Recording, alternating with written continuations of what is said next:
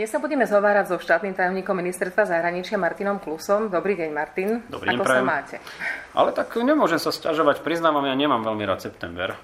Uh, mám takú vždycky uh, negatívnu uh, atmosféru z toho, že uh, začína školský rok a končia prázdniny, tak z tohto som ja už ako dieťa nemal až takú radosť. No a teraz je to spojené aj s tým, že sa nám vyskytla dúha vlna pandémie a toto tiež nie je niečo, čo by sme sa mali z čoho tešiť. Vy ste ale prázdniny ani vlastne nemali. Vy ste jedno z takých najčastejšie asi kontaktovaných ministerstiev. Predpokladám, že veľa ľudí píše, veľa ľudí vám telefonuje. Kedy ste si naposledy vypli mobil? Ale musím sa priznať, ja som bol na dovolenke v auguste a tam som to dostal príkazom, že počas dňa musí byť mobil vypnutý. Takže len ráno a večer som si ho kontroloval a musím povedať, že sa mi podarilo aspoň trošku vypnúť. Dobre sa nám stalo to, že sme si pekne rozplánovali dovolenky, takže sme sa striedali pani, minister, pani e, štátna tajomnička, pán minister a ja. Takže sme sa vedeli celkom dobre alternovať a ukázalo sa, že to malo svoj zmysel. Prišli sme všetci takí nabití energiou.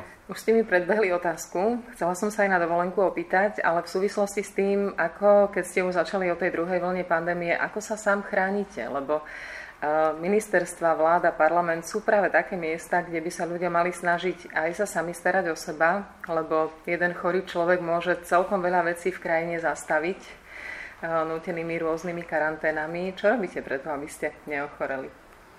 No, keby som sa byť cynický, tak poviem, že niektorí kolegovia tvrdia, že je to len otázka miery dezinfekcie vnútornej aj vonkajšej. Ale samozrejme, že žartujem.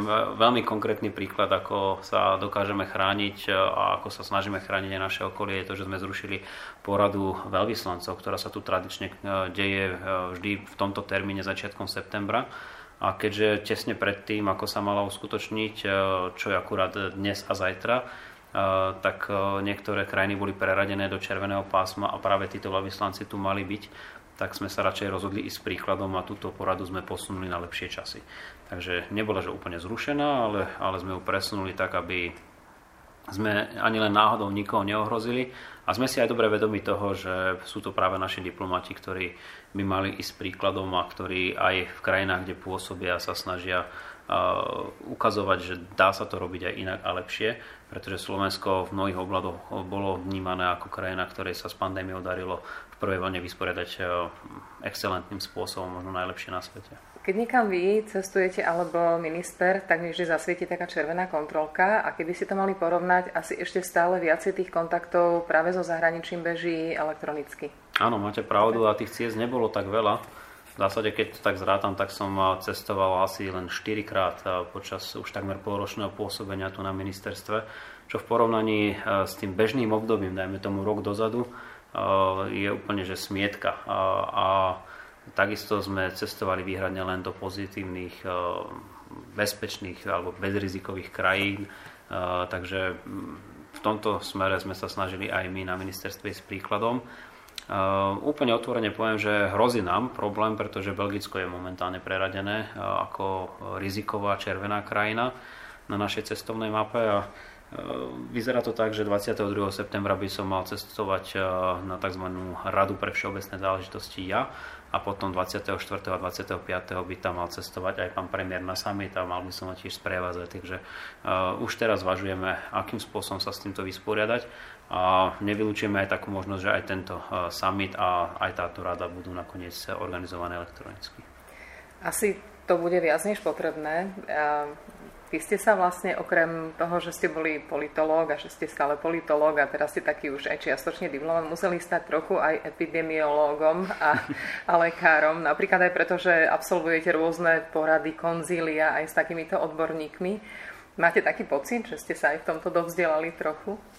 Ale určite áno, to, to prostredie na mňa veľmi pozitívne vplýva. Ja som e, doteraz netušil, koľko vecí vplýva na e, napríklad e, pozastavenie alebo naopak rozšírenie akéhokoľvek vírusu a teda aj epidémie ako takej. A toto všetko som sa tak trošku naučil na všetkých tých konzíliách alebo pandemických komisiách, ktoré navštevujem.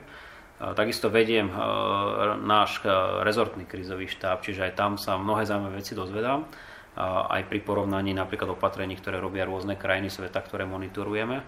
No a e, na konci môžem povedať, že ten prerod cez politológa, politika až teraz po diplomata mala potom aj také tie zaujímavé konotácie v tom, že nie všetko môžeme povedať tak, ako by sme si možno ešte pred pár mesiacmi dovolili. Takže musíme byť opatrní naozaj vážiť každé slovo, pretože to posledné, čo potrebujeme vyvolať v spoločnosti, nejaká forma paniky. A naopak e, zase nemôžeme e, byť príliš ležérni, pretože e, naši občania potom majú pocit, že strácajú zábrany a toto bolo vidieť aj v určitých obdobiach, že jednoducho sme sa začali chrániť podstatne menej, ako by to možno bolo potrebné aj preto ten nárast eh, čísel máme taký, aký máme. Keď hovoríte o tom dávaní si pozor na slovička, tak to asi musíte mať riadny tréning, lebo vy ste vlastne stále v médiách teraz. Jednak ste mali zo začiatku neustále tlačovky, veľa ste chodili do debát, v lete síce debaty neboli, ale vy ste stále pokračovali návštevami v rôznych teleranách a podobne. Poznávajú vás ľudia teraz viac, keď ste takto viacej v telke? Určite áno, no. Má to svoje negatíva v tom zmysle, že potom sa mnohí hneď začnú pýtať, že čo poradím pre synovca, bratranca alebo nejakého iného rodinného príslušníka, pokiaľ ide o príchod na Slovensko alebo dovolenku v zahraničí.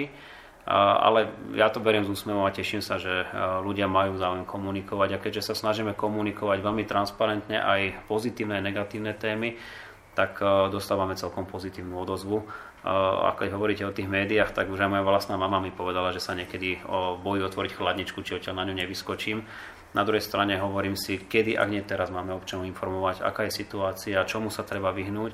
A vďaka aj kvalitnej práce našich médií a dobrej spolupráce s našim ministerstvom si myslím, že sa nám to celkom úspešne darí. Ešte sa opýtam na poslednú vec. Na Facebooku ste sa začali objavovať s prívlastkom Mister Európa. Kde sa ten prívlastok zobral?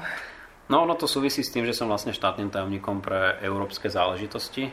V iných krajinách je toto dokonca na ministerskej úrovni a títo ministri si niekedy píšu, že sú mistr Európa alebo Mrs. Európa.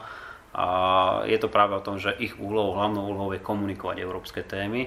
A u mňa je to dokonca zdvojené tým, že som zároveň tzv. šerpom premiéra, teda tým, kto je jeho hlavným poradcom pre európske témy. A mal by som byť tým, kto predpripravuje všetky európske témy pre úrad vlády. Takže aj z tohto titulu potom to vychádza tak, že ak sa niečo o Európe v rámci exekutívy na Slovensku udeje, tak by sme o tom mali tu vedieť ako prvý. Tak to je aj veľmi náročné, ja predpokladám. Ako doteraz ste sa venovali celému zahraničiu, teraz sa venujete najmä Európe, tak Samozrejme, že sa v tom vyznáte, len to je wow. Neviem si predstaviť, koľko spíte napríklad denne. No, robíme, čo je v našich silách. Je pravda, že oproti legislatíve musím povedať, že toto je ďaleko náročnejšie na čas. Ja som sa síce nikdy nenudil, ale teraz je to častokrát o tom, že naozaj iba padám do postele. Nesťažujem sa, sám som si to vybral, teším sa tejto skúsenosti a verím tomu, že e, keď budeme na konci volebného obdobia, budeme si môcť povedať, že sme urobili všetko, čo sme urobiť mali. No, už to len ukončím tým, že keby niekto chcel, mu narastla frustrácia, tak ešte poviem, že ešte stále píšete, ešte stále beháte, ešte stále sa venujete rodine, takže pre tých, ktorí nevedia, čo s časom, Martin Klus je jednoznačná inšpirácia. No, keď náhodou by som odišiel z ministerstva, tak by som sa možno začal živiť ako ten, kto má time management na starosti. Tak, ďakujem veľmi pekne. S veľkou radosťou.